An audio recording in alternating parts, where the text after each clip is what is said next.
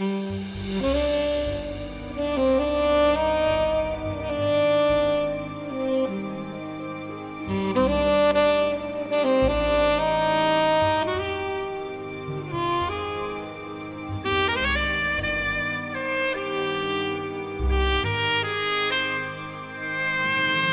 listening to The Diarist, a Red Couch Black Dog production.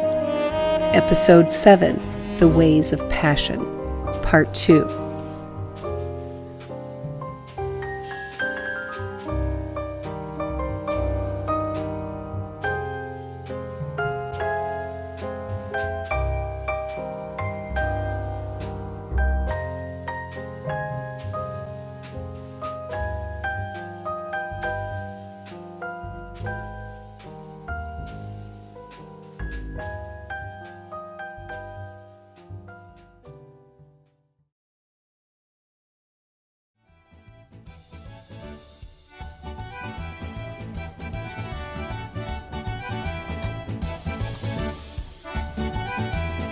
Welcome on. It's the happy couple. The missus asks me every night, uh, have they married yet? Ah, Salvatore. Hey, I'm sure I'm ten times more eager. Hey, you know, I'm sure Andrea would be happy to send you two an invitation to the reception, won't you, darling? I mean, how about you write your address on the check before we go? Wouldn't that be nice, Andrea? May I have a cocktail? Well, why don't we get a bottle of the Cabernet? One bottle of Cabernet. No. I'd like to start with an old fashioned. An old fashioned? Since when do you drink hard liquor, Andrea? Yes, that's what I would like. Ah, nerves. uh. Well, um, in that case, I'll have a Manhattan. Very good. I'll have those right out. Eh, Darling, you're kind of scaring me. Is that is that it? Is it just nerves? We need to talk, Stephen. What is it?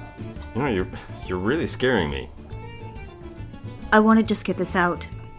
First, I'd like to have a drink. Are you calling it off? One a Manhattan and an old fashioned for the lady. Oh, thank you. May I take your order? Uh, yes, what are you having, darling? I'm not hungry. I'll have the filet mignon, and the lady will have the broiled lobster tail. We'll start with marinated herring and two tossed salads. I just said I wasn't hungry. How would you like your steak cooked, sir? uh, medium, please. Very well. That's a broiled lobster. And I'll have another old fashioned. And an ashtray, please. Andrea, Yes, sir, mama. I'll put your order through. you know, if you're trying to embarrass me, you're doing a good job. What the hell has gotten into you? The herring, an old fashioned, and an ashtray. Thank you. Uh, very well, thank you. Are you having second thoughts? To be straight with you? Yes. Well, more aptly, I've changed my mind. About the drink? No. About you. My God, why are you acting this way? It wasn't two days ago that we danced cheek to cheek at the Harbor Club. The Harbor Club! That's just it! Why don't you marry Mother? What has gotten into you? Has it occurred to you that this life, this future, is bleak? It's nothing to celebrate.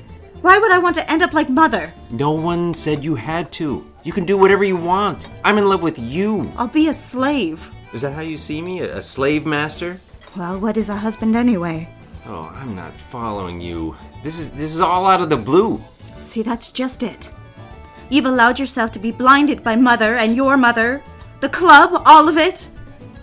Why would I want to invest in a marriage like I would a set of silverware, with everyone looking on, plotting my future? Oh, I, I see what's happening. It's all right. Just calm down. I love you, Andrea. This isn't a game to me. I want a wife like you. Someone to be my friend first and foremost. We're friends, aren't we? I thought we were traversing this absurdity Stephen. together. I want to cut this off. I want it to be fast and surgical.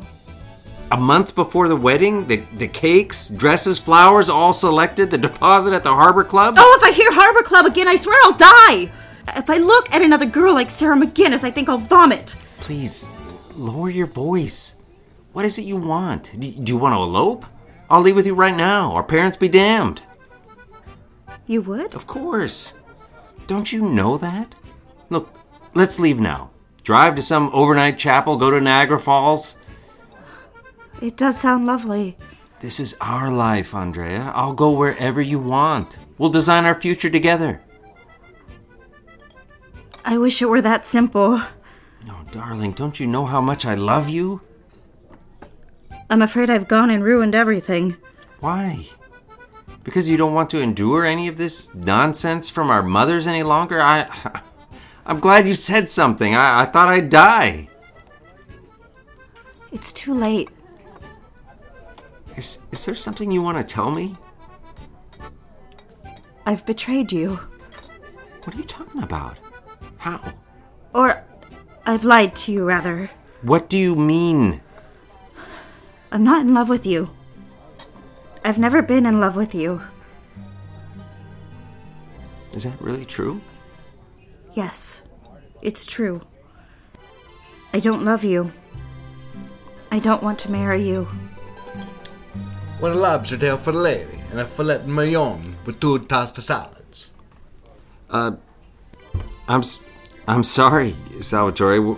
We're gonna have to take the check. So- uh, something's come up. No, no problem. Would it really be alright for me to leave my address for the invitation?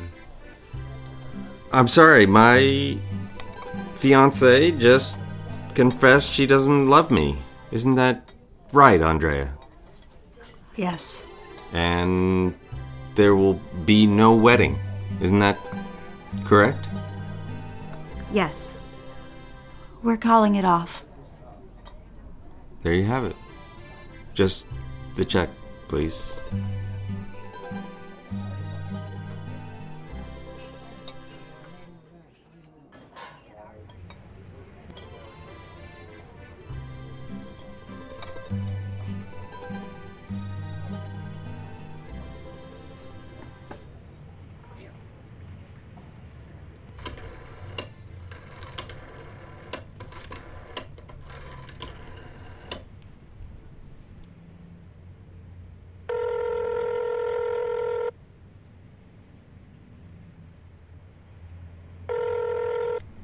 Hayes residence? Is Mr. Hayes available? Andrea, my goodness, it's one in the morning. Are you all right? I'll take the call in my office, Elizabeth. Yes, sir. Darling, is it done? Yes. Are you terribly heartbroken? No, No? not at all. I hope it wasn't a mistake. Why would it be? How could it be? God, Andrea, I'm so in love with you. Richard. I'm in love with you too. I miss you already. Now that I know our feelings are mutual. And after this afternoon. When I made love to you.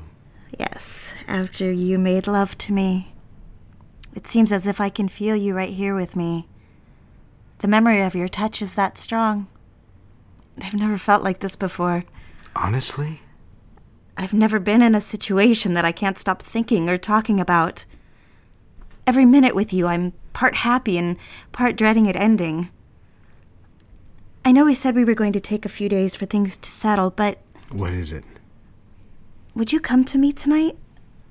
I know it's complicated, How about we stay on the phone together? Just like this. but I want to feel you next to me. I love the sound of your voice, Andrea. Are you ready for sleep? No, I'm in the front room, on the couch by the telephone table. I couldn't sleep. I had to hear your voice. Richard, does Margaret mind terribly? No, How can she not? she doesn't. Because she's not well? I promise I'll tell you all of it, all right? But right now, I want to talk with you. I want to get to know you, to hear your voice. So there is a story to tell. Yes. But rest assured, Margaret doesn't even care and never will. I believe you. Can you get comfortable there on the couch? Do you think you can fall asleep to my voice? I love your voice too. Can you believe it? Believe what? That we're madly in love with one another? Here we are suddenly talking on the telephone. I feel as if I know you. Yes, I believe it. Isn't it crazy how selfish love is? Our feelings? Andrea, Yes? What is it? tell me about Paris, the summer you spent there. Paris? Yes, how old were you? I was 17. Oh, I thought I was so grown up. I had a complete set of Samsonite luggage. Brand new. It was pink marbled. It was lovely, but you can imagine I didn't convince anyone I was a bohemian. no, I, I guess not. Would you believe my mother, who was positively against the whole idea, bought me an entire new wardrobe? And not just any Neiman Marcus outfits. She studied French Vogue and had several very chic outfits made just for me. I'll bet you were breathtaking. By the time I got on the plane, I had four large suitcases full. Well, you were there for that whole summer, weren't you?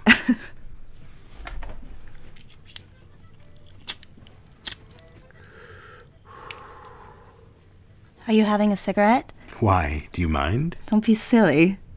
I think I'll have one too. I thought your mother taught you not to smoke in front of a man. Well, I'm an ad man, remember? You are not an ad man, Andrea. You are a beautiful, perfect female specimen. Well, I'm a perfect specimen who is getting a cigarette. I'll be back in a moment.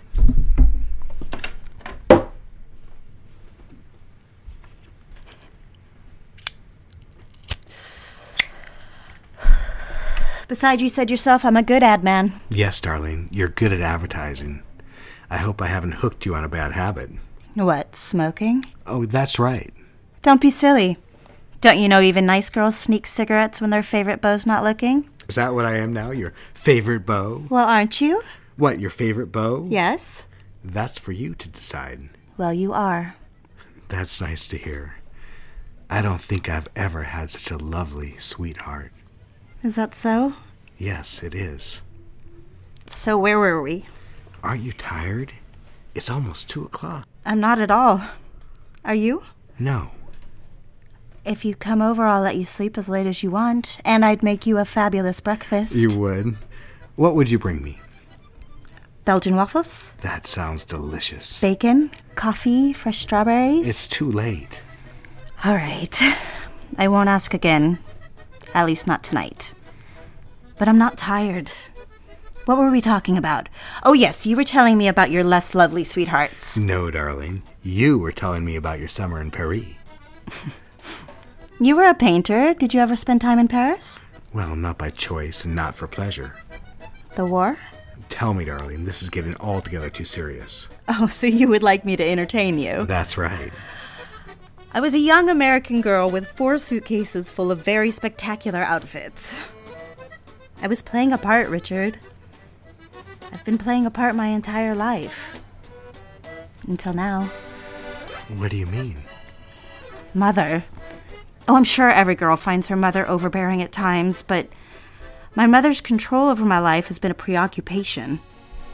I've been living in a very narrow orbit around her all these years. I was her little doll. She's always dressed me and had me play out her wishes. I'd like to say to fulfill her own broken dreams, but seems to me she has everything she wants. What will she do now? How will she react now that you've made up your own mind? I fear the worst. but it's time. Don't you think it's time for me to become who I'm supposed to be? Darling, of course I do. So, were there friends in Paris? Other girls? Did you fit in with artists? What do you think? I don't know. That's why I asked. You're a popular girl in the office. Well, being so far from mother, other than the nightly phone calls, allowed me to rebel a little. How so? I forgot all about the art school. Quit. And instead went to French bakeries, drank espresso, ate pastries, and got fat. you didn't. I can't imagine you fat. Well, fat enough that mother's wardrobe didn't fit. I bought my own clothes for the first time in my life. what became of that girl? She returned to her dress size, put mother's clothes back on, and went to Katharine Gibbs Secretarial School. And walked into my life. Yes. Walked into your life. You sound sleepy. Are you tired, darling? No, I love talking. I can hear it in your voice. I wish we could fall asleep like this. It's as if I've found my best friend and now I want to tell you everything. How about I come over for that breakfast you promised? Really? Yes, I'll be there at nine. Then I'd like to take you to Coney Island, if you're free. Coney Island? Yes, I would love to go. I'm afraid I won't be able to sleep from the excitement. Get your sleep, darling. I want you as beautiful as always. All right, I will then. Good night, darling. I love you.